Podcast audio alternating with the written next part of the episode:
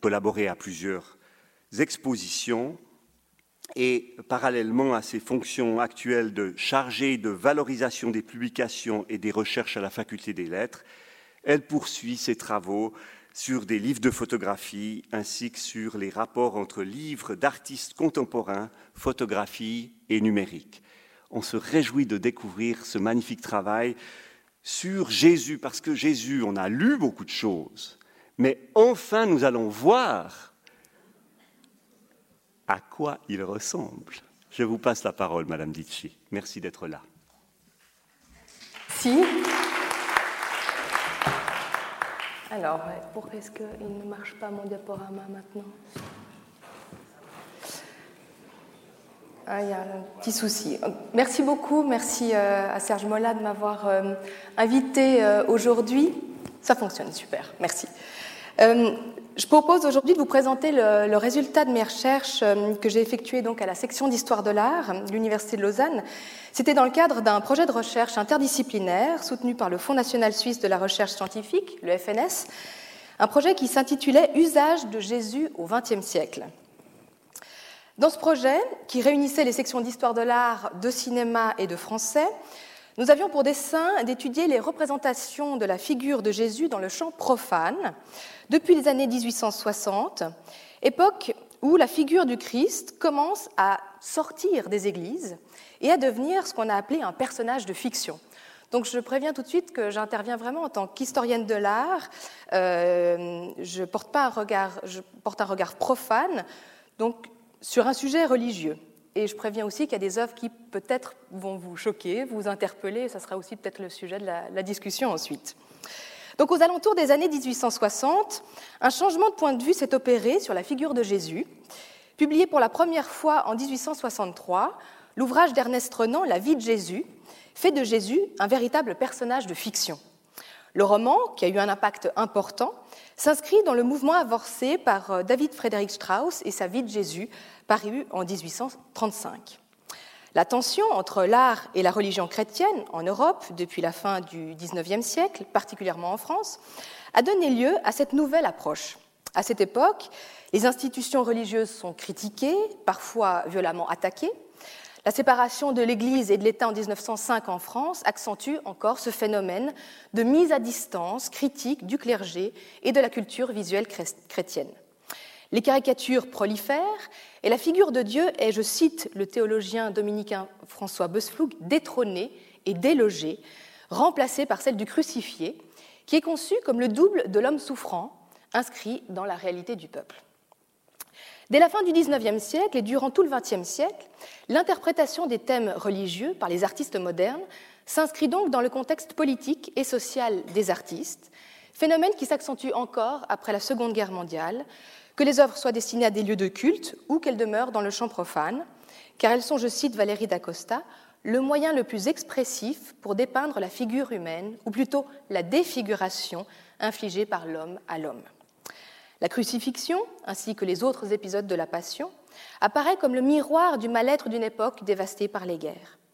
Les artistes s'emparent ainsi de ce personnage de fiction, lui donnent une physionomie particulière, parfois en rupture avec les représentations traditionnelles.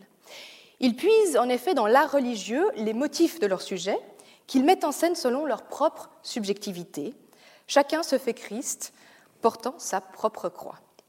Alors je vous montre quelques exemples plus ancien, comme ça, ensuite, je peux vous montrer les choses très contemporaines, mais pour vous montrer qu'en fait, ce qui se fait aujourd'hui n'est que le prolongement ou la radicalisation d'un phénomène qui est apparu à la fin du XIXe siècle. Alors ici, vous avez une œuvre de James Ensor qui, dès les années 1885, développe un intense sentiment de persécution parce qu'il n'est pas compris par les critiques de son temps. Et vous le voyez, il s'identifie au Christ, c'est lui que l'on voit euh, dans le visage du crucifié. L'écriteau INRI a été remplacé par l'écriteau Ensor, et donc c'est le calvaire, le calvaire du peintre, qui est incompris par les critiques. Et vous voyez d'ailleurs, euh, est-ce qu'on voit ici, le, euh, critique Fétis, hein, qui perce le, flanc du Christ Ensor.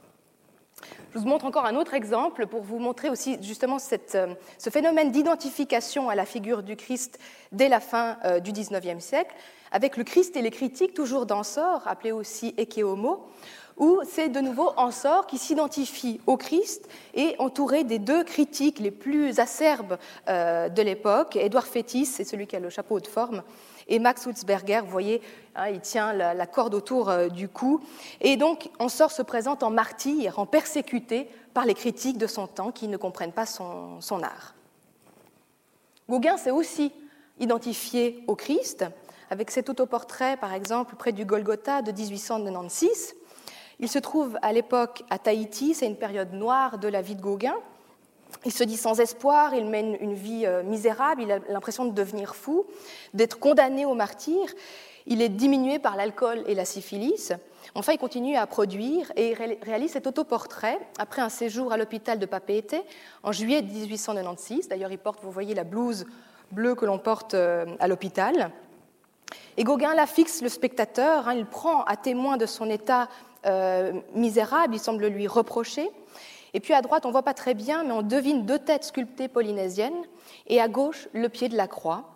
Et donc Gauguin euh, assume son identification euh, au Christ. Il se tient entre les dieux sauvages, primitifs d'un côté, et puis le dieu chrétien de l'autre côté. Et donc c'est ici de nouveau un autoportrait où l'artiste s'identifie au Christ, il s'identifie à l'image du martyr, hein. il se sent abandonné, souffrant.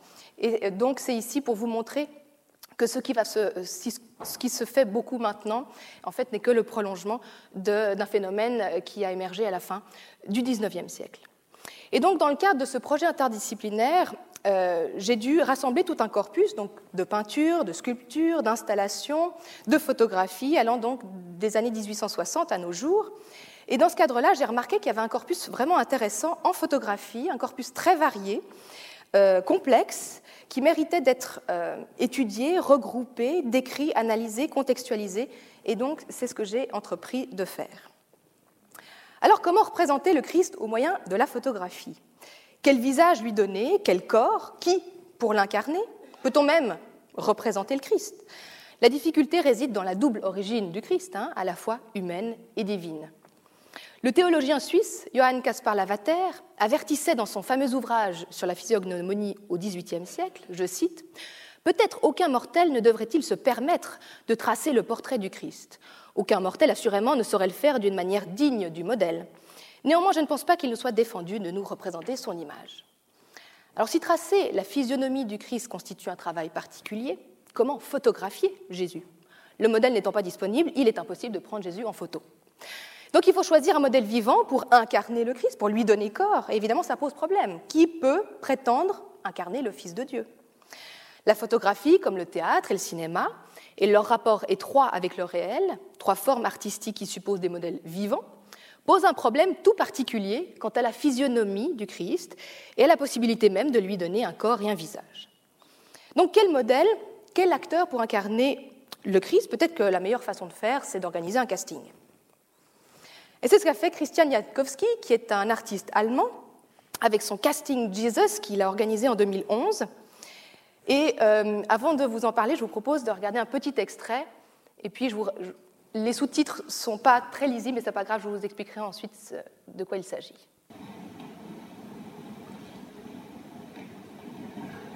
Padre, perdonalo, perché non sanno quello che fanno. Mori.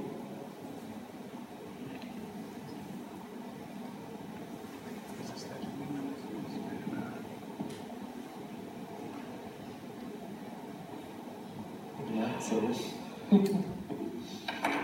Bravissimo. Ok, molto bene. Grazie degli occhi molto molto Sì, e poi quando ha fatto la parte del, del Cristo morente, sembra Guido Re, Guido Re, no, esageriamo. Una cosa molto mantegna, Cristo del mantegna. Gli occhi, quando li muovi verso l'alto, si vedono. Quello è molto importante.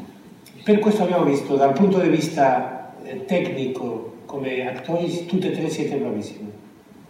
Bravissimi. Voilà donc un extrait de ce. Euh, attendez, je vais passer à la suivante. Voilà, de ce casting Jesus. Euh, l'artiste a donc organisé en 2011, dans l'église Santo Spirito in Sassia à Rome, un casting sur le modèle des téléréalités, c'est-à-dire qu'il y avait 13 candidats euh, qui, au fur et à mesure, euh, étaient sélectionnés, étape après étape, par un jury de trois experts, un prêtre du Vatican, c'est celui qui est au centre, un critique d'art du Journal du Vatican et un journaliste. Ils jugeaient donc ces 13 candidats. Et vous voyez dans la vidéo que je vous ai montrée, en fait, je vous ai montré l'acteur qui va être sélectionné à la fin. Euh, et donc, ils doivent faire plusieurs euh, scènes. Et vous voyez, dans l'extrait, il parlait de Guido Regni et de Mantegna. C'est-à-dire qu'à chaque fois dans le film, on entend euh, les remarques du jury, leurs observations, et très souvent, ils font référence à l'iconographie traditionnelle, à Mantegna, aux peintres de la Renaissance. Et donc, ce sont comme des points de référence, des, les canons, qui vont les aider à choisir le meilleur acteur pour incarner le Christ. Donc c'est un film qui dure 60 minutes où vous avez à chaque fois ces deux écrans. À la fois vous voyez les acteurs qui jouent les différentes scènes, les différentes étapes, et puis le jury euh, qui euh, juge les, candidats. La genèse du projet euh, de Christian Jankowski remonte à 2003 euh, lorsqu'il était au studio Cinecittà à Rome euh, pour un autre projet. Et à ce moment-là, par hasard, il voit l'acteur du film de Mel Gibson, La Passion du Christ, entre deux tournages, euh, donc costumé en Jésus, maquillé de sang, et qui était concentré à la, prochaine, scène à, jouer, et qui était entouré de deux prêtres qui discutaient avec lui de la meilleure expression à, à adopter.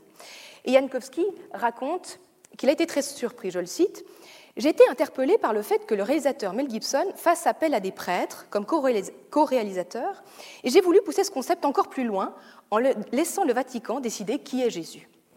Alors j'aimerais revenir sur cette question qui est Jésus dans ce casting, une chose est frappante, les 13 acteurs sont tous de type caucasien, ils ont tous une barbe. En gros, la physionomie, c'est ce qui les rassemble. Jankowski, en fait, a fait appel à une agence de casting pour la présélection de ces 13 euh, acteurs. Il dit dans une interview que pour sa part, il aurait choisi des origines ethniques diverses et il aurait probablement aussi inclus des femmes. Et son travail vise justement à questionner les représentations que le Vatican et que nous-mêmes, nous faisons de la figure christique. Je cite Jankowski encore, tout le monde a un avis sur Jésus, mais comment se fait-il que quelqu'un fixe l'idée de ce à quoi ressemble Jésus, puisque nous n'avons jamais vu de photographie?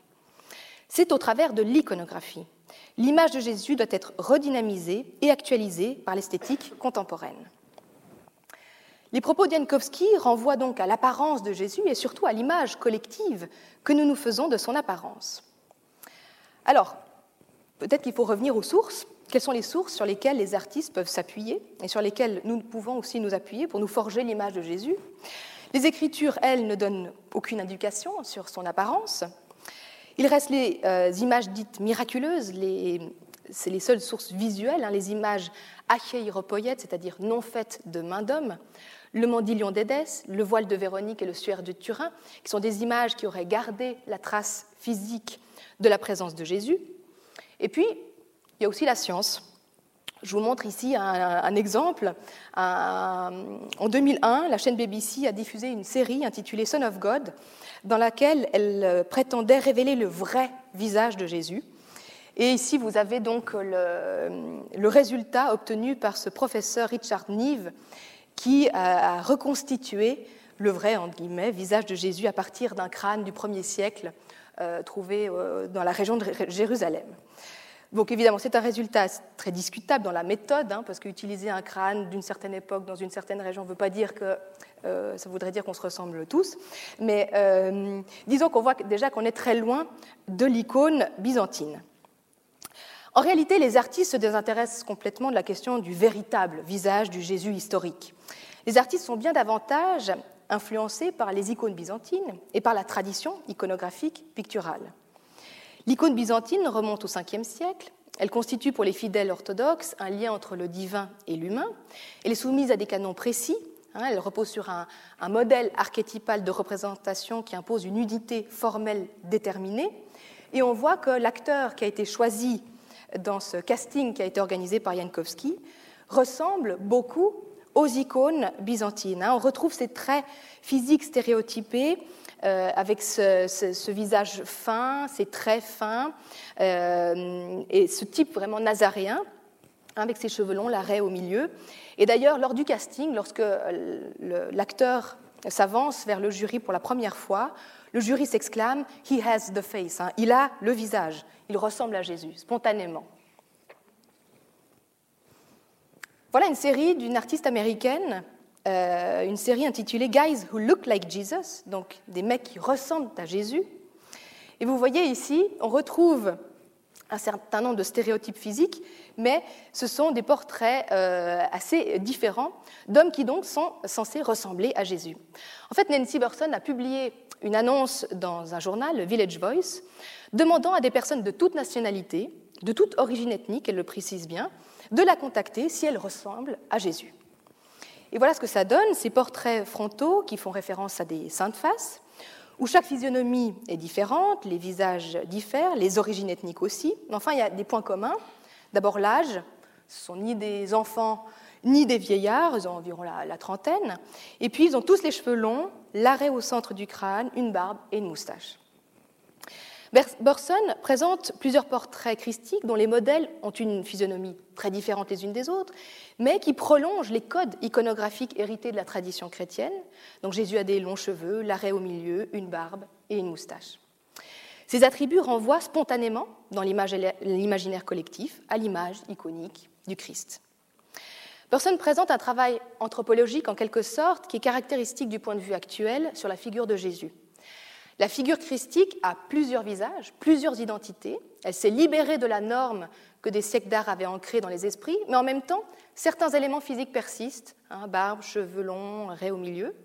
Et puis, c'est l'idée aussi que Jésus est à l'image des hommes et donc que chaque homme peut incarner Jésus. Hein, il y a ce, double mouvement.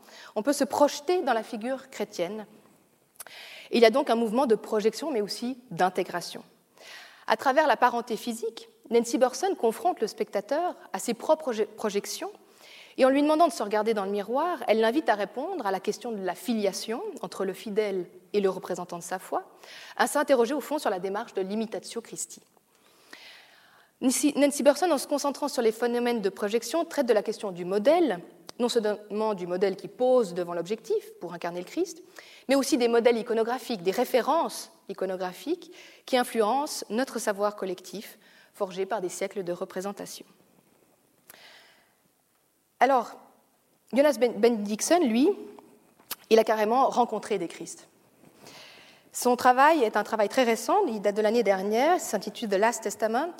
Euh, Benedictson est en fait un photojournaliste de l'agence Magnum et euh, il ne s'est pas interrogé sur les constructions visuelles qui influencent l'image généralement donnée de la figure du Christ, il s'est interrogé euh, sur la promesse dans la Bible de la seconde venue du Christ et il a rencontré sept hommes qui sont convaincus d'être le Christ.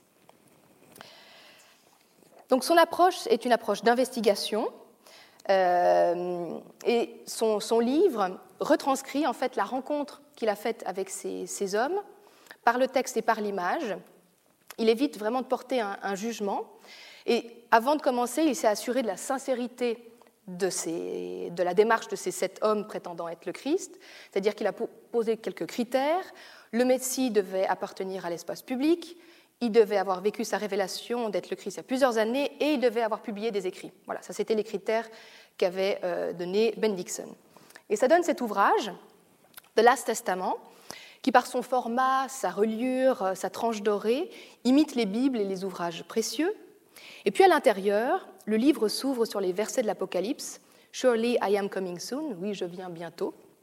Et s'en suivent sept chapitres consacrés à chacun des Christ, composés de copies de leurs écrits, d'une description par le photographe de sa rencontre avec chacun d'eux, excepté l'un d'eux, Apollo Kiboloy, qui est, qui est le seul à avoir euh, refusé de rencontrer Ben Dixon. Et puis chaque chapitre contient aussi le récit de la révélation et une série de photographies. Alors je vous en montre quelques-uns. Vous avez Jesus of Kidway, qui est un chauffeur de taxi en Zambie, suivi par deux disciples.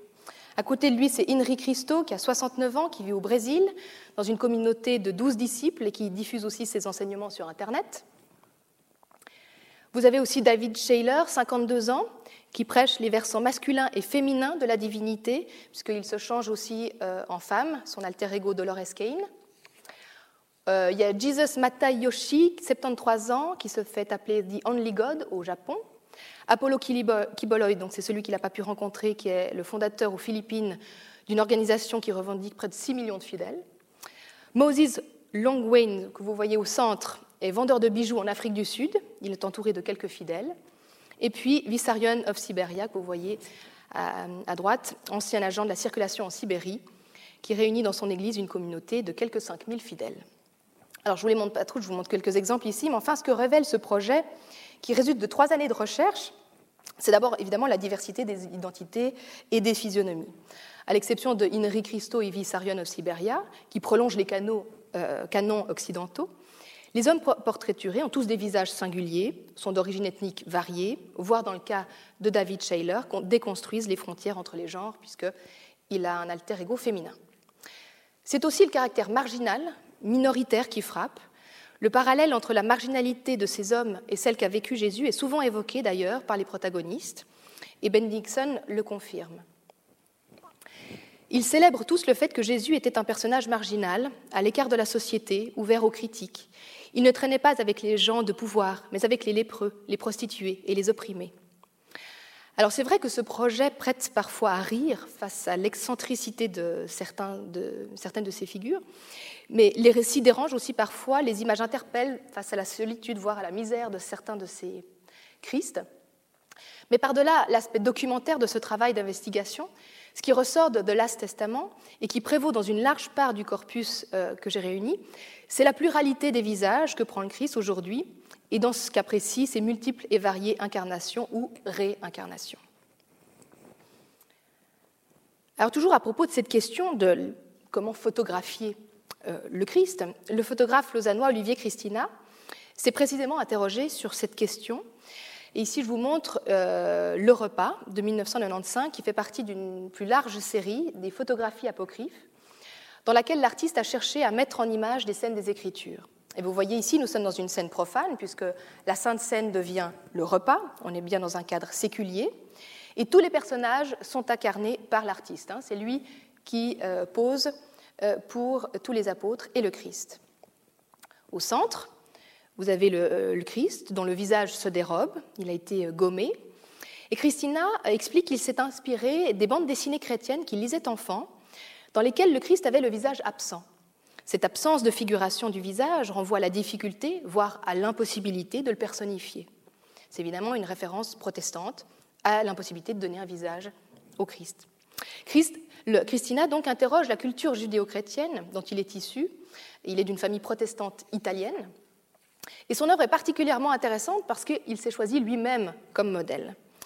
Choisir un modèle pour incarner le Christ est un choix déterminant qui n'est pas sans symbolisme ou revendication, comme je vais vous le montrer euh, tout à l'heure. La photographie, contrairement à la peinture ou à la sculpture, possède un rapport tout particulier au réel. C'est ce que le fameux sémiologue français Roland Barthes a décrit dans son texte La Chambre claire. Dans la photographie, je ne puis jamais nier que la chose a été là. C'est donc le fameux ça a été de Barthes. Cette formule restée célèbre ne signifie pas que la photographie est une garantie objective, la trace d'une vérité, parce qu'évidemment les manipulations sont possibles. Et d'ailleurs, François Soulage propose de remplacer l'expression de Barthes par celle-ci ça a été joué. Il dit Devant une photo, nous ne pouvons que dire ça a été joué, affirmant par là que la scène a été mise en scène et jouée devant l'appareil et le photographe. Elle n'est ni le reflet, ni la preuve du réel. Le ça s'est fait avoir, nous avons été joués. Dans le cas qui nous occupe, on s'intéresse justement à cette photographie-là, c'est-à-dire cette photographie théâtrale, une photographie mise en scène, une photographie de fiction, qui assume donc son caractère fictif, son potentiel narratif, son aspect théâtral. Et au XIXe siècle, cette question-là, cette question donc du potentiel de fiction du médium photographique se posait. On s'interroge à l'époque sur la possibilité de rendre en photographie des épisodes de la vie du Christ et à l'époque, la photographie est encore considérée comme un médium d'enregistrement du réel. Les photographes du mouvement pictorialiste vont justement chercher à montrer que la photographie est capable de fiction, est capable de traiter des mêmes thèmes que la peinture, et notamment des thèmes religieux. Je vous montre ici un exemple qui est l'exemple le plus important, celui du photographe américain Fred Hollanday, qui réalise en 1898 un important projet euh, qui retrace la vie de Jésus, où il prend plus de 250 clichés près de Boston et où il se choisit pour incarner le Christ. Donc la question à l'époque, c'était vraiment de savoir est-ce que la photographie est capable de transcendance, est capable de traiter d'un sujet religieux, est-ce qu'elle est adaptée au sacré? Et Fred Hollanday réfléchit justement à la possibilité de travailler euh, de manière sérieuse sur un sujet sacré au moyen de l'appareil photographique. Donc il se choisit pour incarner le Christ. Il a suivi pour ça un régime drastique, il est d'une maigreur inquiétante. Il se laisse pousser les cheveux, la barbe, la moustache, afin de ressembler le plus possible au, Christ de la tradition. Et parmi cette ample euh, série de photographies, il a réalisé cette œuvre originale des Seven Words, qui est une sorte de séquence photographique, hein, qui a un aspect cinématographique, où on retrouve son visage sur cette photographie qui relate les derniers mots du Christ avant de mourir sur la croix.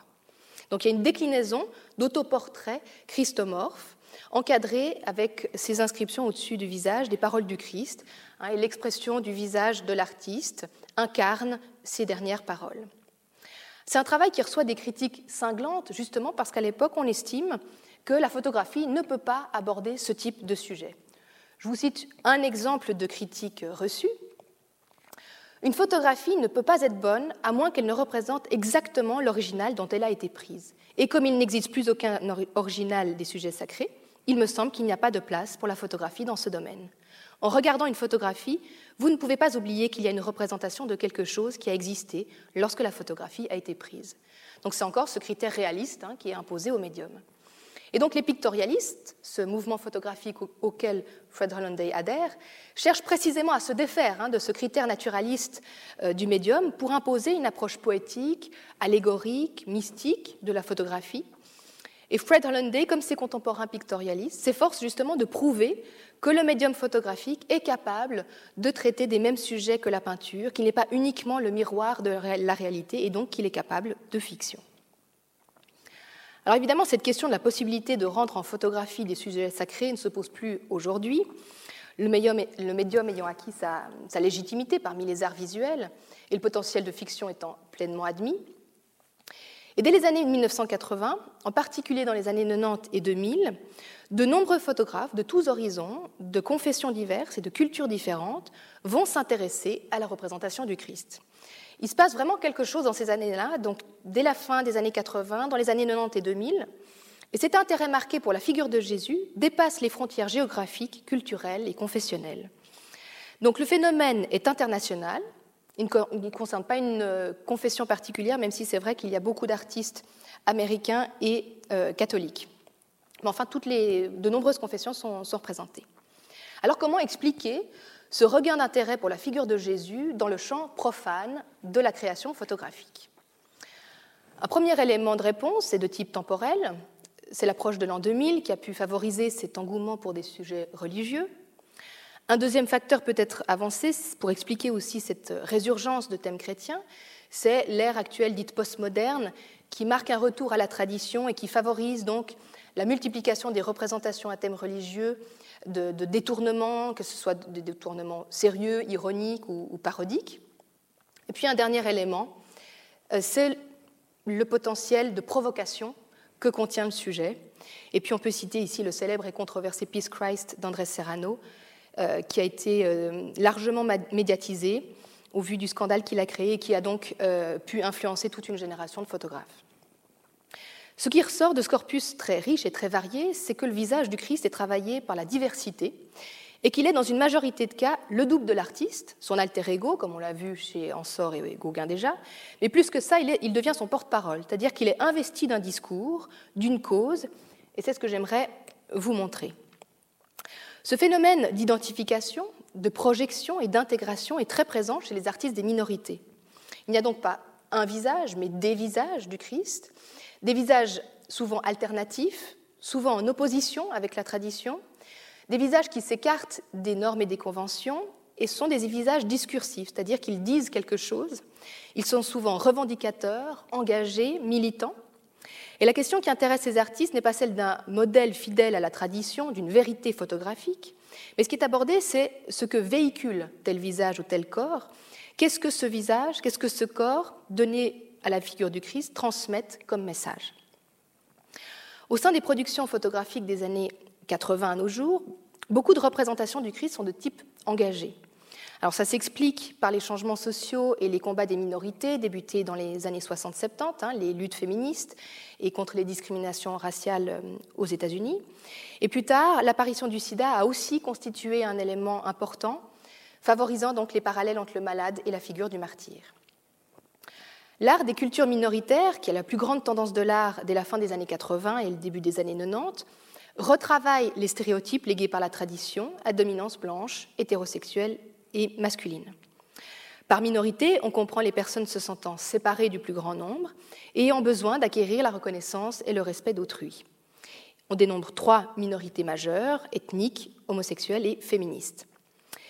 Il s'agit donc ici d'interroger ces figures alternatives de Jésus lorsqu'il est incarné par des femmes, des personnes d'origine ethnique diverses, des homosexuels, mais aussi, on le verra, des personnes handicapées. Donc la démarche est, toujours euh, similaire. Il s'agit de s'emparer de la figure de Jésus pour transmettre un message souvent d'intégration ou de révolte face à l'oppression. Ce sont donc des usages revendicateurs de la figure de Jésus. Il y a une réactualisation de cette figure dans le milieu contemporain de l'artiste et dans une visée contestataire. Ces artistes voient dans la figure du Christ un alter ego, mais puisque cela, un porte-parole, il est l'incarnation d'une figure capable de porter un discours revendicateur sur la religion, mais aussi de portée euh, beaucoup plus générale sur la société. Et donc je propose de vous montrer quelques exemples symptomatiques de ces démarches actuelles de réappropriation et de détournement, où le corps du Christ s'éloigne de la tradition iconographique pour être interprété de manière personnelle, subjective par l'artiste, qui très souvent se choisit pour incarner le Christ. Je vous montre d'abord un premier exemple avec Renée Cox, qui est une artiste new-yorkaise d'origine jamaïcaine, avec cette œuvre Yo Mama's Last Supper. En 1996, elle a réalisé toute une série de photographies qui adaptent des figures du christianisme à sa communauté. Elle est d'éducation catholique et elle explique qu'elle ne se sentait pas représentée en tant que femme noire dans l'iconographie chrétienne. Voilà ce qu'elle dit. Les Afro-Américains sont invisibles, en particulier dans l'art de la Renaissance. Et pourtant, le christianisme est très important dans la communauté afro-américaine, mais il n'y a aucune représentation de nous. Donc elle constate que les Noirs aux États-Unis sont catholiques pour la plupart, mais ne sont pas représentés dans les images chrétiennes. Elle décide alors de réagir en se photographiant elle-même dans des poses inspirées de la peinture et de la sculpture religieuse. Donc il s'agit bien d'intégrer euh, les milieux où les Noirs et les femmes sont encore minoritaires. Donc elle reprend euh, la composition euh, de la célèbre scène de Léonard de Vinci, hein, elle a repris la, structure de l'œuvre de Léonard, on reconnaît les, gestes des différentes figures. René Cox se tient au centre, c'est elle que l'on voit à la place du Christ, complètement nue, debout, entourée d'apôtres noirs, sauf un apôtre blanc, qui se trouve donc euh, ici. Alors, donc c'est une démarche qui touche à la fois l'origine ethnique et le genre. D'abord le genre dans la figure christique, hein, puisque c'est euh, l'artiste elle-même qui pose. C'est la femme qui se euh, met au centre de la scène et qui prend le pouvoir, qui assume sa nudité et sa féminité de femme noire. Et puis, c'est une démarche qui touche euh, l'origine ethnique dans les figures des apôtres avec onze noirs et un blanc. Alors, est-ce que cette figure, la question est ouverte, est-ce que cette, figure, cette unique figure blanche est la figure du traître, puisque euh, c'est l'autre, celui qui est différent Sauf que dans la, composition de Léonard de Vinci, le traître ne se trouve pas ici, il est ici, hein, c'est celui qui tient la bourse de la trahison. Donc on le retrouve ici, chez cet homme euh, métis qui tient ici une, euh, pêche dans, la main. Donc René Cox, en tout cas, laisse la porte ouverte. Qui est le traître dans sa réinterprétation? En tout cas, la figure christique, vous le voyez, est réinvestie. René Cox reprend l'iconographie traditionnelle, la détourne, la réinterprète de manière personnelle, en adoptant non seulement un discours féministe, mais également euh, un combat d'intégration de la communauté noire, l'artiste utilisant son propre corps dans son travail, cherchant à promouvoir un message précis, la valorisation de la femme noire. Donc René Cox donne son visage et son corps pour cette nouvelle figure de Jésus, un corps qui lui ressemble. Hein. Il y a de nouveau cette, démarche de projection dans la figure de Jésus, ce phénomène d'identification, dans le but d'inclure sa propre image à la fois de femmes et la communauté noire dans l'iconographie christique. Jésus inclut euh, dans le milieu homosexuel, je, parlais avant de l'apparition du sida dans les années 80, qui a bouleversé le rapport de l'homme au monde et son rapport à, l'autre et à la sexualité. Et euh, à l'époque, les homosexuels sont souvent désignés comme responsables de la propagation de, l'épidémie. Et plusieurs artistes réagissent, notamment euh, cette artiste suédoise, Elisabeth Olsson Wallin, qui a réalisé dans les années 90 toute une série intitulée Eke Homo, dans laquelle elle réinterprète euh, des scènes de la vie de Jésus dans, le but de euh, défendre la cause homosexuelle. Alors elle est elle-même lesbienne, elle a été élevée dans une famille chrétienne. C'est un projet qui a été soutenu par l'évêque luthérien Karl Gustav Hammer euh, en Suède. Et en fait, dans cette série, chaque œuvre s'inspire d'une œuvre du passé et la détourne pour passer un message. Donc ça peut être le droit à l'adoption pour les couples du même sexe, ça peut être la dénonciation des discriminations envers la communauté, la critique des préjugés sur les drag queens comme euh, ici, euh, la critique des violences faites aux homosexuels, le témoignage du calvaire du sida. Donc chaque scène en fait a un message euh, à transmettre. Donc ici vous avez la scène, vous le voyez, où elle a repris la scène peinte par Juan de Juanes chez elle, c'est donc une scène avec des drag queens où le Christ se tient au centre, il porte lui-même des chaussures à talons, il s'assied à la table donc des travestis. C'est un travail transgressif hein, dans, le, détournement qui a pour but donc de transmettre ce message d'intégration et de tolérance, où l'idée étant que le Christ est, proche des opprimés, des laissés pour compte, et donc il s'assied aussi à la table des travestis. Hein. Ça c'est ce que euh, dit Elisabeth Tolson à propos de son, travail. Alors ça va jusque dans les détails, c'est-à-dire que l'hostie que tient le Christ dans la scène de Juan de Juanes devient chez elle une éponge à fond de teint. En fait, si on regarde dans les détails, il s'agit d'une éponge à fond de teint qui fait bien sûr référence aux pratiques des travestis. Voilà, donc c'est toujours des petits détails, des petits détournements dans chacune de ces scènes. Le titre de la série aussi, Eke Homo, joue bien sûr sur l'épisode de la vie de Jésus où il est condamné et la présentation de l'homosexuel. Hein. voici l'homme, voici l'homosexuel.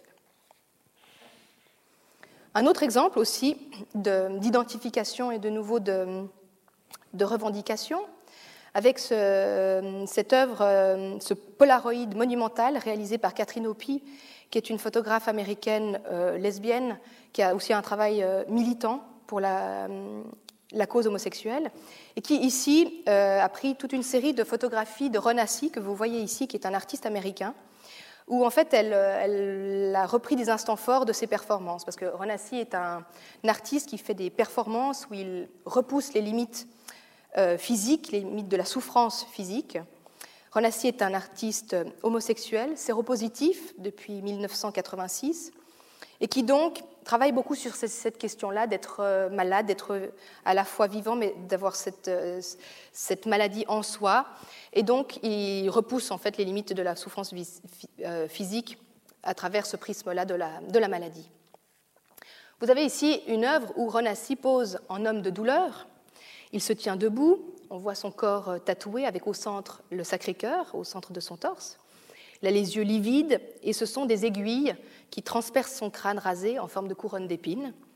Il porte le long manteau pourpre de la, de la tradition, hein, de l'Ekehomo, lorsque donc euh, le Christ est présenté à, la foule.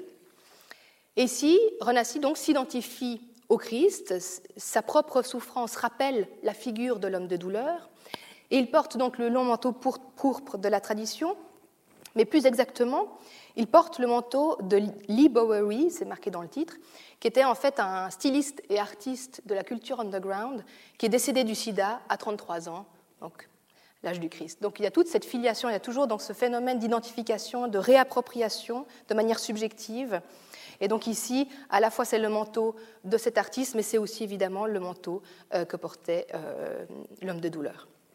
Donc Renassi opère une actualisation de la figure christique en l'incarnant, c'est une appropriation subjective et personnelle du martyr, hein, le martyr du séropositif. Il présente ici au public ses propres oppressions, ses propres épreuves qu'il identifie à celles du Christ. Rauf Mamedov, lui, a réalisé toute une série de scènes bibliques où des trisomiques ont été pris pour modèle. Euh, dans les années 90, euh, donc il réalise toute cette série qui s'intitule les Seven Bible Scenes, où chacune des scènes euh, est interprétée par une personne atteinte de trisomie. Alors je vous montre ici la fameuse Sainte Seine, où 13 trisomiques sont attablés, qui reprend de nouveau la fameuse scène de Léonard de Vinci. On reconnaît spontanément les gestes peints par Léonard. Et il inclut ici les personnes à handicap dans une imagerie religieuse ultra connue. Alors le Christ, devant lui, tient une paire de lunettes, puisque Mamedov explique que ces lunettes symbolisent la conscience de la future trahison, hein, comme si le Christ voit plus clair, il sait ce qui va se produire.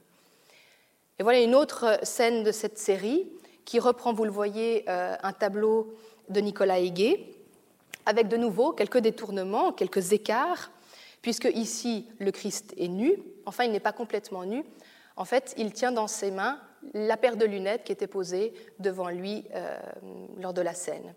Et donc euh, ici, euh, Mamedov exprime la marginalisation dont souffrent les, trisomiques. En fait, ici, il a, rendu son Christ nu ici. Il explique que c'était parce qu'il avait visionné un, film documentaire sur les camps de concentration et qu'il avait constaté que les prisonniers forcés d'enlever leurs vêtements étaient par la même occasion, euh, perdaient par la même occasion toute notion de résistance, comme si la nudité les rendait plus fragiles, et je cite qu'ils se remettaient à Dieu. Et donc c'est pour ça euh, qu'il a euh, dénudé son, Christ dans cette scène, puisqu'il accepte ici son, son sacrifice. Mamedov renverse le phénomène de rejet en intégrant le handicap au sein de cette scène chrétienne qui se transforme en acte engagé contre l'intolérance. Telle la foule lorsque Pilate présente le Christ, la société exclut le marginal, la minorité, l'autre, ici une personne handicapée. Et donc la série se clôt sur cette, euh, œuvre, hein, sur ce nouvel homme de douleur qui accepte son destin funeste, prédit lors du dernier repas. Introduire des personnes exclues, les faire accepter, montrer un nouveau visage de ces minorités passe par la présentation d'un nouveau visage du Christ lui-même. La question qui m'intéresse, c'est donc celle du modèle qui incarne le Christ, mais c'est le décor aussi qui est tout aussi important. Et ce qui ressort de ce corpus, c'est donc l'usage que les artistes actuels font de la figure christique, mais aussi de l'iconographie chrétienne où en général c'est un très petit nombre d'œuvres qui euh, est constamment repris. On l'a bien vu là plusieurs fois, la, scène de Léonard de Vinci par exemple, ça peut être le Christ mort de Mantegna. Donc un petit nombre d'œuvres ultra connues qui sont inlassablement repris et détournés, puisque évidemment pour que le détournement fonctionne, il faut que l'œuvre de référence soit immédiatement reconnaissable. Donc l'intérêt de ces citations, de ces détournements, réside bien sûr dans les points de rupture, c'est-à-dire les effets de variation, les détails qui s'écartent de la tradition, qui renouvellent cette tradition, des écarts qui témoignent du discours de l'artiste, hein, qui transmettent son point de vue personnel.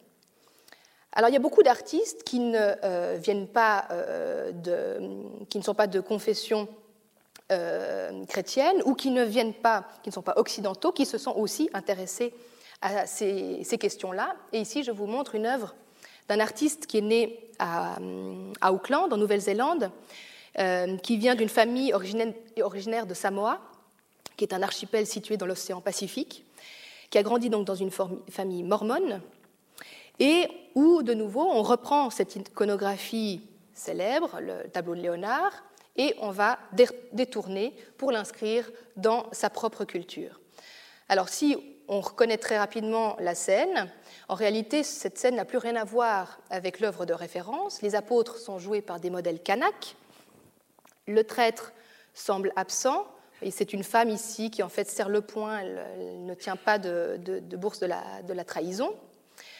Au centre, c'est Greg Semou, c'est l'artiste lui-même euh, qui s'est choisi pour incarner le Christ, qui dévoile des tatouages traditionnels sur son corps. Et sur la table, le pain et le vin ont fait place à du cochon grillé et des mets anthropophages. On voit ici hein, une main, il y a un pied et un crâne euh, sur la table. L'artiste fait référence au récit des missionnaires venus évangéliser les îles du Pacifique au XIXe siècle, qui racontent que les habitants de certaines îles, et en particulier le peuple kanak, étaient anthropophages. En réalisant une scène cannibale, Greg Semou fait allusion au cliché de l'autochtone sauvage légué par les colons chrétiens. Le titre de la série, The Last Cannibal Supper, because tomorrow we become Christians, c'est-à-dire le dernier repas cannibale, car demain nous devenons chrétiens, souligne que Greg célèbre la fin des mœurs locales avant la conversion à la religion des missionnaires. Le détournement euh, du modèle iconographique venu d'Europe permet donc de discuter de l'influence de la culture des colons et de la domination de la religion de ceux-ci. En engageant des modèles kanaks, Greg Seymour rend hommage à leur héritage et à leur lutte pour préserver leur culture et se défaire de l'image qu'avaient donnée les colons français de pratiques cannibales. Il renverse aussi le rite eucharistique au repas de chair humaine créant une rencontre insolite entre le Verbe fait chair et les mœurs anthropophages, dont la communion est une métaphore. Alors, ce qui est intéressant, c'est donc qu'il s'est choisi lui-même pour incarner le Christ, qu'il se met debout, hein, ce n'est pas pour rien, torse nu, il montre donc ses tatouages, il défie l'interdit du Lévitique, hein, qui interdit le tatouage, et c'est un tatouage samoan qu'il porte, c'est le PA, qui est un tatouage très douloureux réalisé avec des outils artisanaux qui marquent l'entrée en fait dans le monde adulte. Et donc, en posant en Christ dans sa version de la scène, Greg Semu présente un Christ à l'identité samoane, dont les coutumes sont inscrites sur sa peau, hein, ancrées dans son épiderme. Il propose ainsi un Christ alternatif qui croise la culture locale et celle importée par les missionnaires, mélange traduit par l'artiste au travers de, de la représentation de son propre corps. Cet entrecroisement est une manière de dialoguer, de se réconcilier avec l'histoire coloniale de Samoa et des îles du Pacifique. Autre exemple, avec un exemple chinois cette fois, de Zhang Jianyang, qui opère également un croisement entre l'iconographie chrétienne et sa culture, ici la société chinoise. L'influence du christianisme euh, s'explique dans son cas par euh, son contexte familial, puisque sa grand-mère paternelle est catholique, est une catholique pratiquante. Et ici, vous le voyez, c'est une scène en fait euh, dans le milieu ouvrier, à la pause déjeuner, sous une lumière de néon, où toutes les figures sont incarnées par l'artiste également, hein, comme Christina qui s'était choisie pour tous les rôles. L'artiste se démultiplie également, avec au centre le visage du Christ. Ici, on s'éloigne clairement de la composition de Léonard de Vinci pour privilégier une composition un peu plus resserrée, un peu plus chaotique. On est euh, donc loin d'une scène solennelle ou dramatique, on est plutôt dans une scène absurde, voire parodique, à travers des expressions plutôt grotesques ou peu flatteuses, des attitudes grossières de, personnages, euh, de ces personnages qu'il incarne. Et l'artiste confie Ce que je souhaite exprimer et montrer dans ce travail, c'est surtout l'encerclement de la Chine par la culture étrangère, ainsi que l'assaut et l'impact de cette culture moderne et de cette civilisation venue de l'étranger sur les traditions culturelles indigènes et la forme de la civilisation chinoise.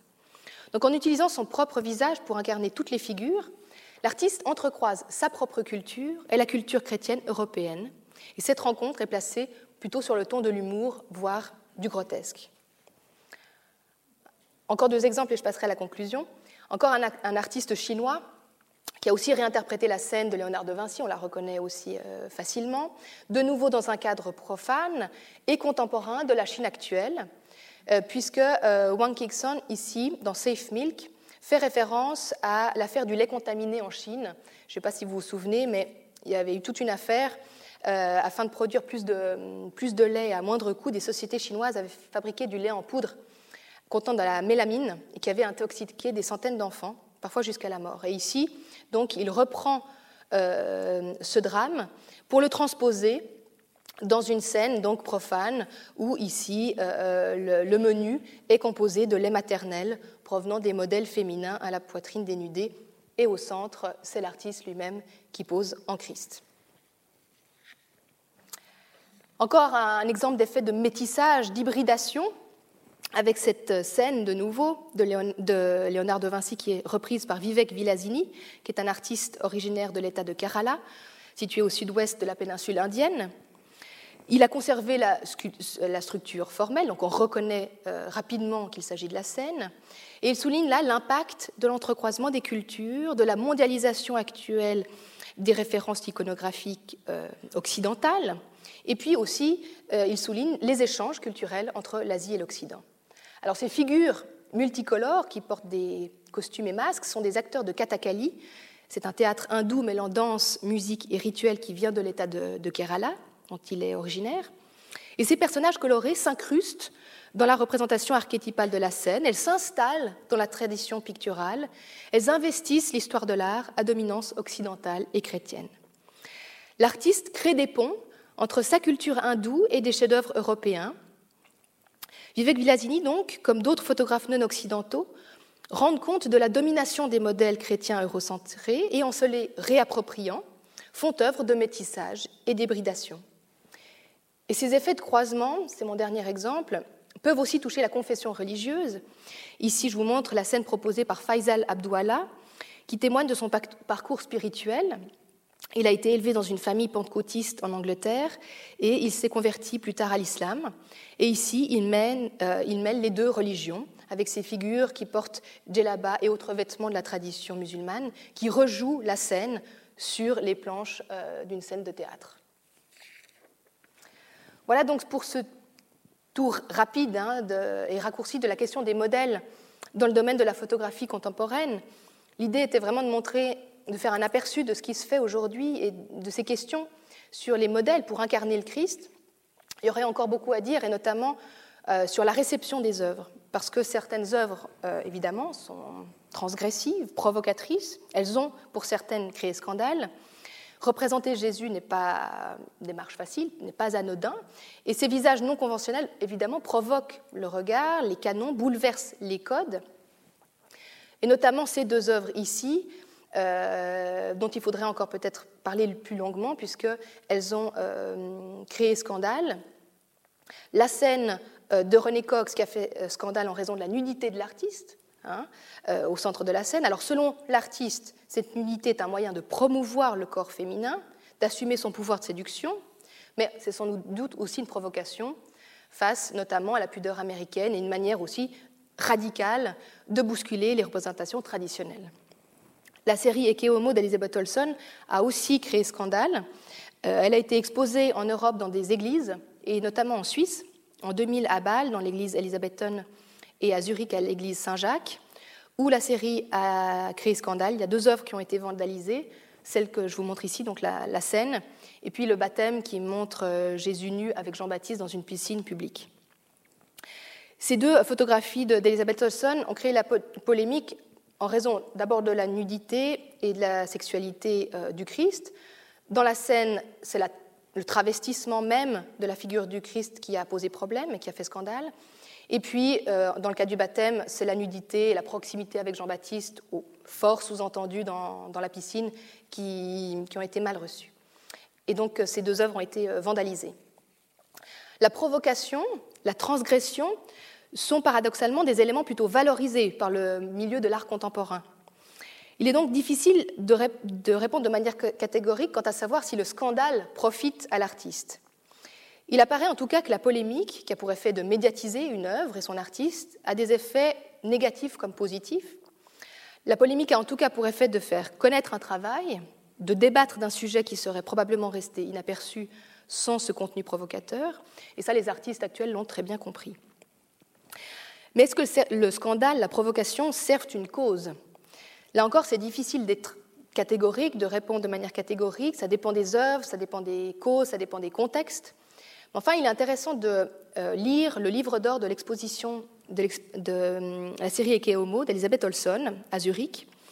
Dans ce livre, vous avez à la fois des messages scandalisés qui, euh, qui sont rédigés, mais aussi de nombreux messages de remerciements et de soutien, et notamment des personnes concernées, c'est-à-dire des croyants, des chrétiens, homosexuels, qui se sentent représentés, acceptés et intégrés dans l'Église.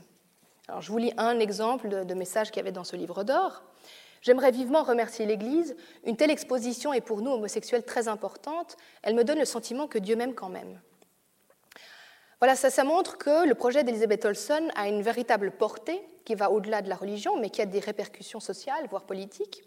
Mais en revanche, la provocation, la transgression qu'elle opère, peuvent aussi avoir l'effet inverse, c'est-à-dire empêcher le débat et donc desservir la cause.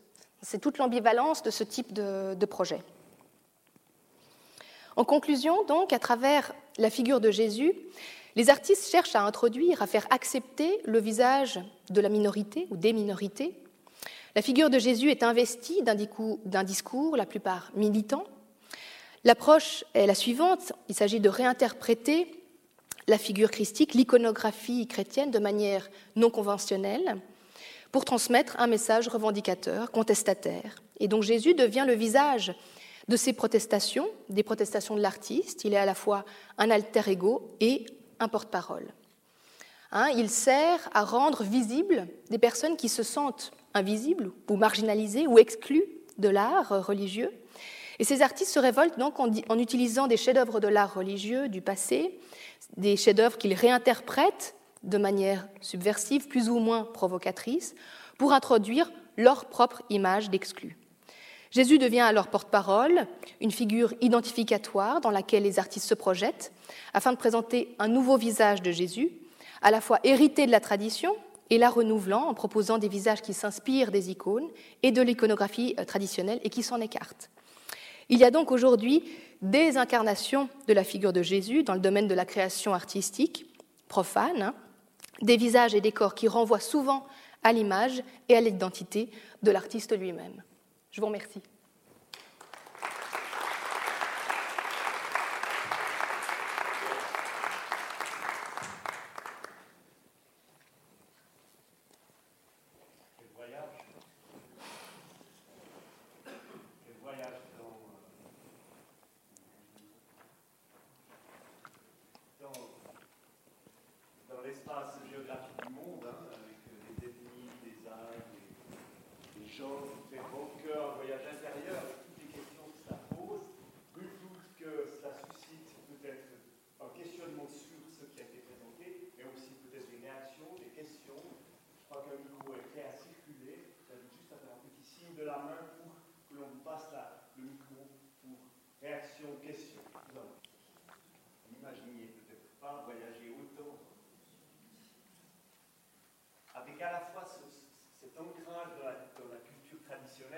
Mhm. Je me souviens personnellement d'une publicité euh, euh, il y a quelques années où on voit un, personnage touché en train de, mourir et le montrant à des jeunes, ils m'ont immédiatement dit c'est Jésus. Beaucoup. Donc effectivement, il y a une espèce de mémoire collective à laquelle vous faisiez allusion qui est reprise et, c'est à partir de cette mémoire souvent que, les scènes sont, sont proposées. Oui, la publicité, on utilise énormément on a énormément effectivement de détournements de scènes chrétiennes dans la publicité, effectivement. Mhm, mhm. Question, réaction, Madame? Je vous remercie beaucoup de cet exposé qui était tout à fait passionnant et éclairant. J'ai été frappée par le fait que la plupart des photographes que vous avez montrés se sont mis eux-mêmes en scène pour la figure du Christ. Euh, comment est-ce que vous expliquez cette chose-là? Justement, c'est euh, parce que ces artistes, la plupart du temps, en fait, ont un discours, comme je disais, revendicateur, mais qui s'inscrit dans leur propre parcours. C'est-à-dire, bah, René Cox, euh, par exemple, euh, elle-même est une femme et est noire, et elle-même ne se sent pas représentée. Elle est d'éducation catholique, et donc, au fond, à travers cette identification, elle transmet un discours qui, qui, renvoie à son propre parcours. Et donc, en fait, c'est quelque chose euh, qui, revient souvent et qu'en fait on retrouve déjà au XIXe siècle, hein, avec Ensor par exemple, là aussi. Hein, euh, cette Renassi, là je parlais, c'est donc celui qui, qui est séropositif, c'est la même chose. Il s'identifie d'ailleurs aussi à Saint-Sébastien. Hein, c'est l'idée là maintenant, euh, l'idée que c'est le, martyr du sida. Et comment représenter finalement le martyr du sida? Ben, Là, c'est soit Saint Sébastien qui guérit de ses plaies, donc, euh, euh, ou la figure de l'homme de douleur. Et très souvent, justement, ce sont des artistes qui euh, vivent des préoccupations, qui, ont quelque chose à dire qui va au-delà simplement, effectivement, de la religion ou de l'Église, mais qui, à travers cette identification, s'inscrivent dans la tradition. Parce que justement, cette tradition picturale, on la reprend sans cesse. Et au fond, ce sont des artistes qui se sentaient euh, peut-être euh, exclus de cette tradition. Et on le retrouve d'ailleurs ça aussi en peinture. Euh, il y a des artistes américains, notamment afro-américains, qui, qui, aussi, avec d'autres scènes, pas forcément chrétiennes, reprennent des grands chefs-d'œuvre et intègrent leur propre image de noir dans l'iconographie. Merci beaucoup. Merci beaucoup. je dois dire que J'étais particulièrement frappé de découvrir ces images-là, parce qu'habituellement, on est beaucoup plus habitué à voir des images pieuses dans une autre euh, interprétation. Alors, ma question est la, suivante. Euh, est-ce que les, personnes qui, voulaient, au fond, euh, témoigner, défendre leur cause, est-ce qu'ils ont réussi leur, on va dire, leur action, et notamment, est-ce que ce sont des images qui ont été diffusées? Parce que pour ma part, j'en ai vu aucune dans les différents types de journaux, et si oui, où est-ce que ça a été diffusé? Est-ce que c'est exclusivement restreint à des cercles dans lesquels eux évoluent, ou bien est-ce que c'était plus largement utilisé? Alors, ça dépend. Euh, donc, ce sont donc pour la plupart des œuvres donc, qui sont exposées dans des galeries ou des musées. Hein. donc, euh, pour la plupart, c'est vraiment un, lieu profane. Euh, sauf Elisabeth Olson, euh, qui a exposé dans des églises, qui sont en général des églises comme l'église Elisabethton, par exemple, à Bâle, ou Saint-Jacques, qui sont de type social, donc aussi qui ont un, un engagement politique souvent. et donc, elle, elle a exposé en Europe dans diverses églises. Et alors là, euh, il semblerait en tout cas qu'en Suède, ça, a créé scandale un peu, un peu partout, hein, parce que c'est vrai que c'est assez provocateur comme travail, mais que ça a permis effectivement de euh, soulever le débat de la question de la place des homosexuels dans, l'Église, euh, en Suède. Mais ça, c'est très difficile de, en fait, de savoir. il faut à chaque fois remettre dans le contexte parfois vraiment local par exemple, l'œuvre euh, de, René Cox a créé scandale lorsqu'elle a été exposée au Brooklyn Museum de New York, mais c'est dû aussi à la Catholic League, qui est un, organisme assez puissant euh, aux États-Unis et politiquement engagé, très à droite. Il y avait à ce moment-là Rudolph Giuliani comme maire de New York et euh, qui a repris la chose. Donc en fait, c'est souvent lié à des hum, contextes locaux, régionaux, par exemple, Peace Christ, qui est, donc l'œuvre que j'ai montrée au début avec ce, crucifix dans l'urine, qui a créé scandale à plusieurs endroits. Euh, Andrés Serrano euh, dit que le scandale l'a vraiment euh, blessé, touché, que il a eu l'impression que l'œuvre lui appartenait plus. En fait, je pense honnêtement qu'il ne se rendait pas compte de la portée euh, que le scandale pouvait avoir. Euh, cela dit, c'est une œuvre maintenant qui fait partie des 100 œuvres euh, élues les plus importantes de ces, derniers temps. Donc, et c'est dû probablement aussi à tout ce qu'il y a eu autour de cette œuvre. Donc, et c'est une des œuvres, elle fait partie d'une série qui est vendue la plus chère. Donc le scandale peut quand même aussi être bénéfique. Maintenant, par exemple, André Serrano vous dira, c'est assez, assez, amusant, il dit, mais maintenant, en fait, les gens s'attendent à ce que je choque. Alors, si je choque pas, les gens sont déçus. Et puis, il a un peu maintenant cette étiquette.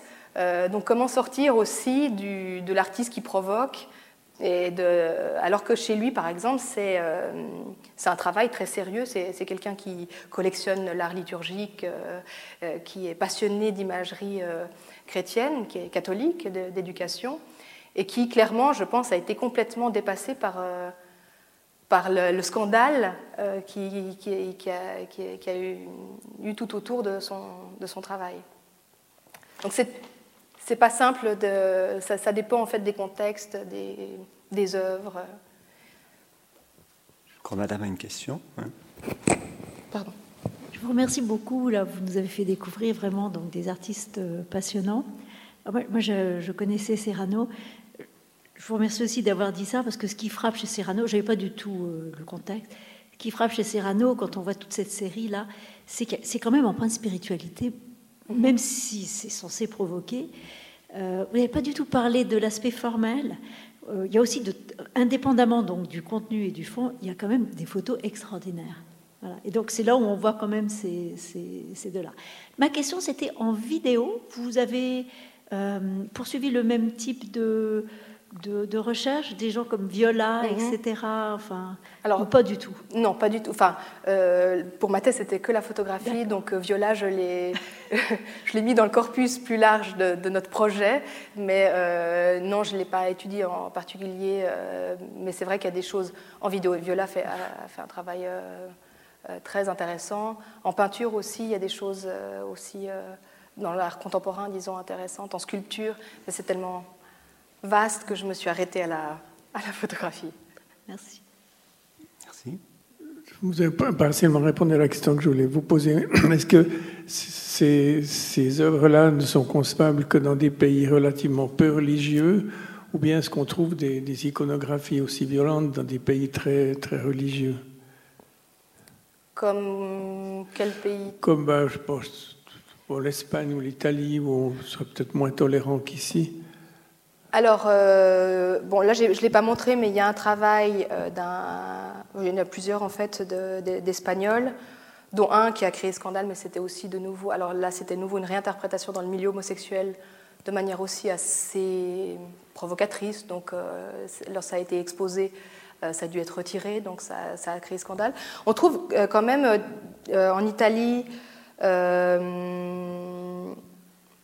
Vanessa Bicroft, elle est italienne, mais enfin maintenant elle vit à, New York, donc ça, ça irait pas comme exemple. Mais des, exemples espagnols, Juan Fontcuberta a fait aussi, est espagnol, a fait aussi un travail euh, euh, assez, disons, euh, moqueur sur les, les miracles, les hiérophanies, lorsque le visage du Christ apparaît sur, miraculeusement.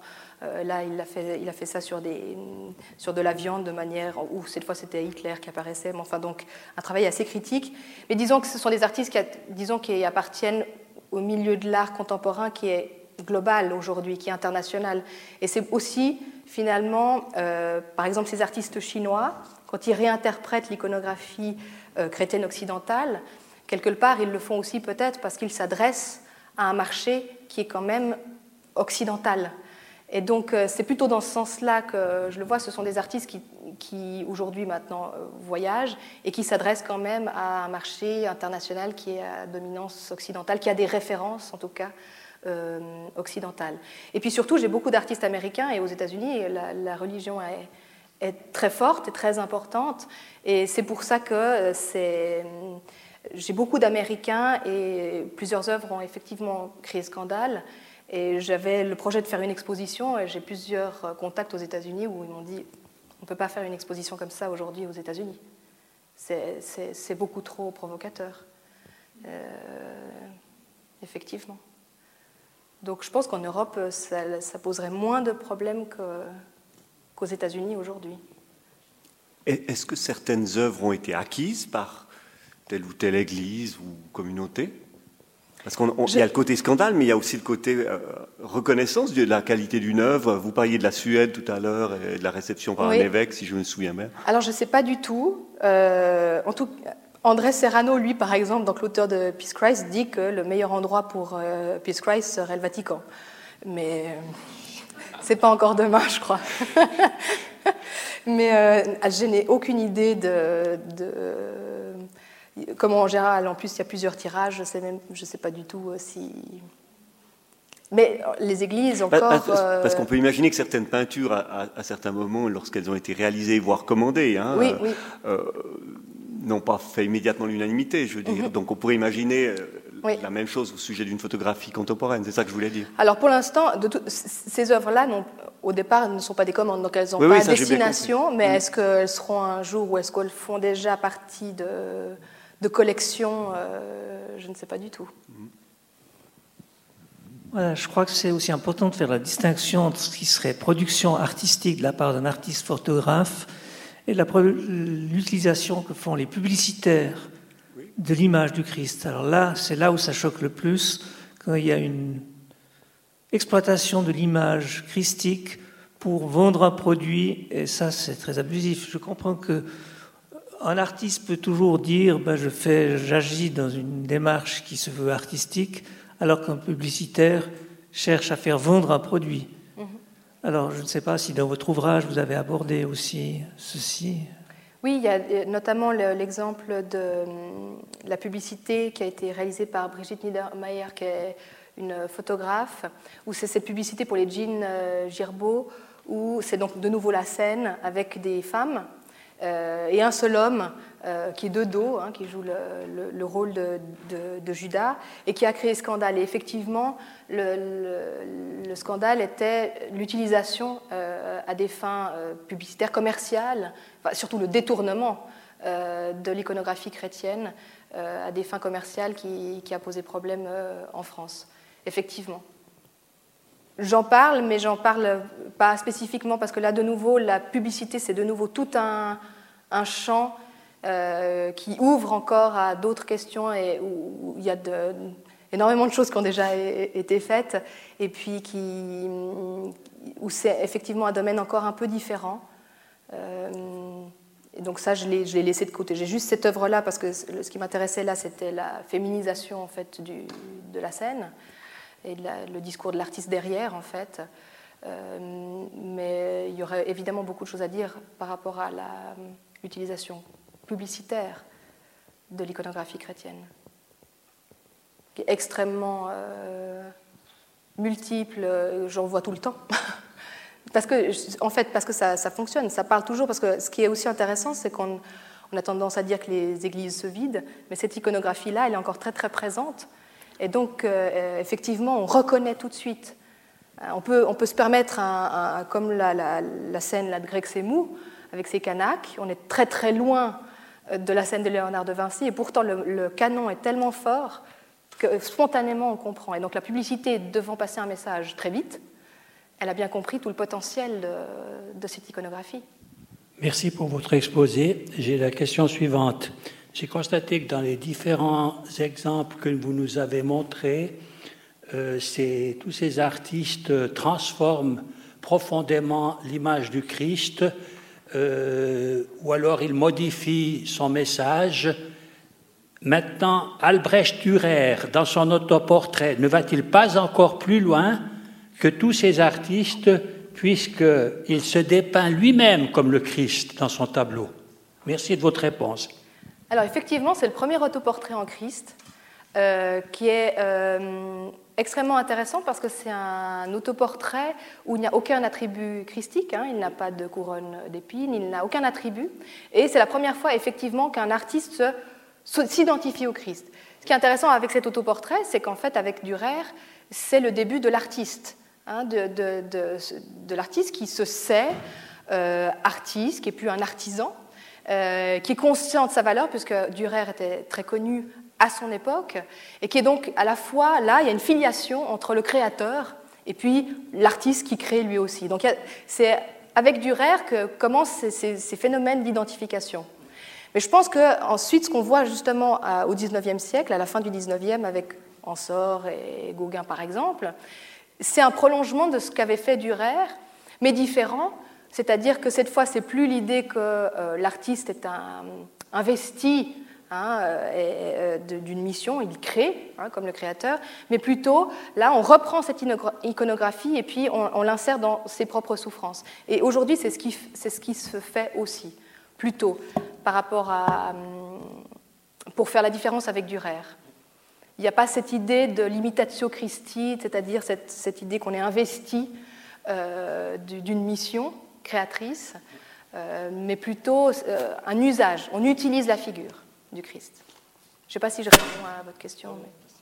Oui, euh, par rapport à ce qui vient d'être dit, en tout cas par deux personnes, je me pose également la question de savoir, de, de savoir s'il y a dernière quand même une partie de ces représentations, il n'y a pas carrément une atteinte qui est recherchée à la foi des chrétiens. Euh, je prends en comparaison euh, certaines, euh, certaines œuvres, je n'aimerais pas parler d'œuvres, mais entre guillemets, de tableaux qui ont été à l'époque faits par les journalistes concernant Mahomet et la, foi des, des, Mahométans. Et je crois que c'est un peu, pour moi, c'est un peu euh, naïf de ne pas voir derrière certaines de ces représentations une attaque directe à la foi des chrétiens. Alors, disons, la différence, je dirais déjà majeure, c'est que ce ne sont pas des caricatures par rapport à l'exemple que vous mentionnez, qui sont des caricatures, qui est quand même une forme euh, différente, euh, visuelle différente, qui a quand même aussi une, une portée différente. L'aspect provocateur, il est, euh, comme je l'ai dit, je crois qu'il est indéniable dans certaines de ses œuvres. Effectivement. Le fait, par exemple, que René Coq se tienne debout dans la, Sainte Seine, c'est une provocation. Parce que le, Christ est assis à la table.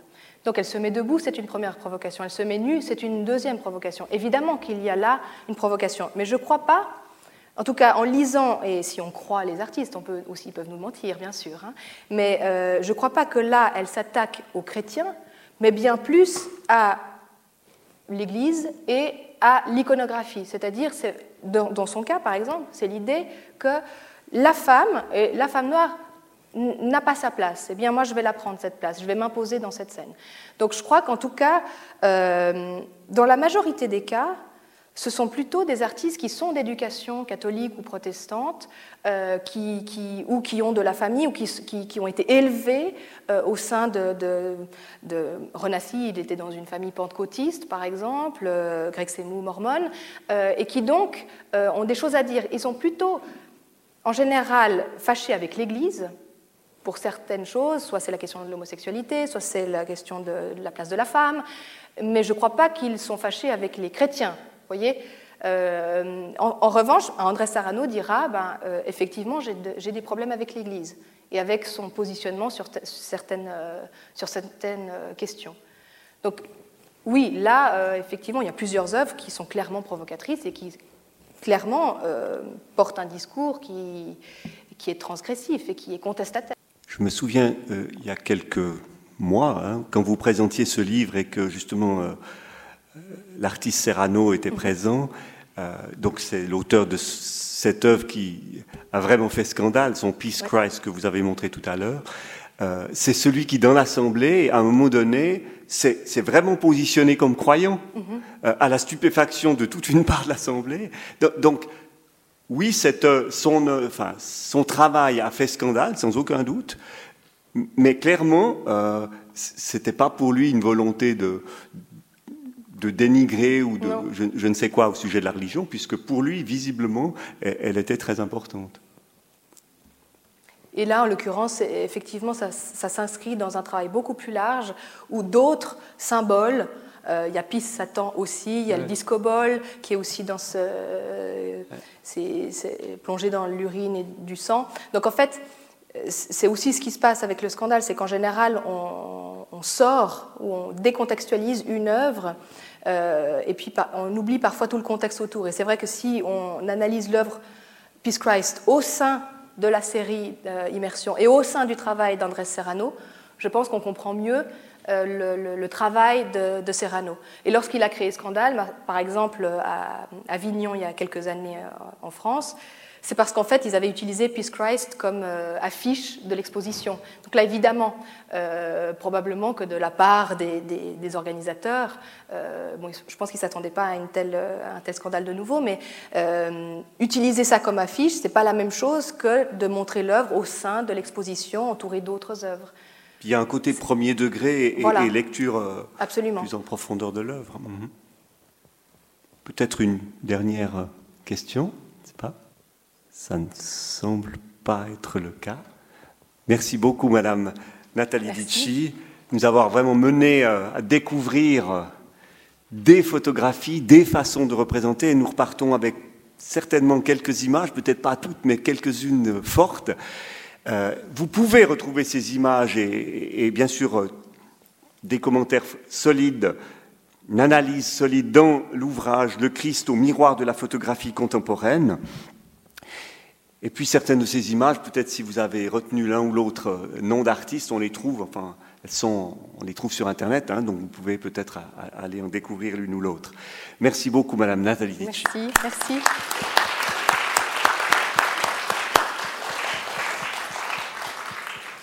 Lundi prochain, c'est un tout autre sujet qui sera abordé, puisque la conférence a pour titre La pleine conscience, mode, philosophie ou nouvelle approche thérapeutique avec le professeur de psychiatrie au HEUG, Guido Bandolfi. Bonne suite de journée à chacune et à chacun. Bon retour. Merci.